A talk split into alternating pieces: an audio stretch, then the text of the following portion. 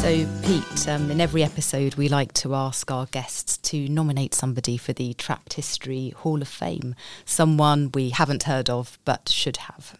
Who would you like to nominate? Uh, okay, so um, I think I'd like to put in a. An, I mean, he's very famous in Italy, where he comes from, but he's not famous over here, and I think he deserves to be. He's an Italian uh, singer and songwriter called Paolo Conte.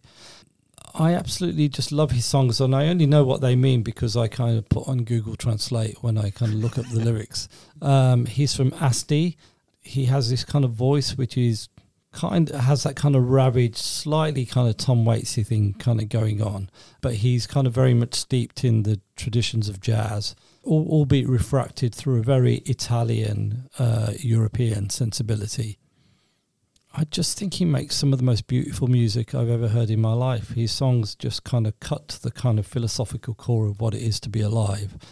And just once in a while, if I just want to sort of center myself, I'll just go on YouTube and I'll look on. I mean, I've got records, but I do. He's just got such an amazing face. So I do like to watch his face. Is he still alive? He's still alive. He's in his eighties, yeah. But he plays he's he plays piano and occasionally xylophone and there's just this kind of raffish, kind of careworn, kind of um, just almost like a hungover sort of uh, mesmeric quality that he has.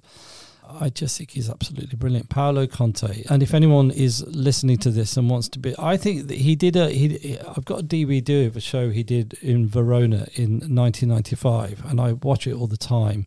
Uh, but there are there are lots of clips from his concert in Verona in 1995. The band is amazing. He's amazing. The setting is heavenly, and uh, I would hugely recommend that. He sounds amazing. Thank you. I'll definitely look him up now. Paolo I really Conte. want to hear it. Yeah, Paolo Conte with an E. Yes. Fantastic. Okay. okay. I know what I'm going to be doing the rest of the day.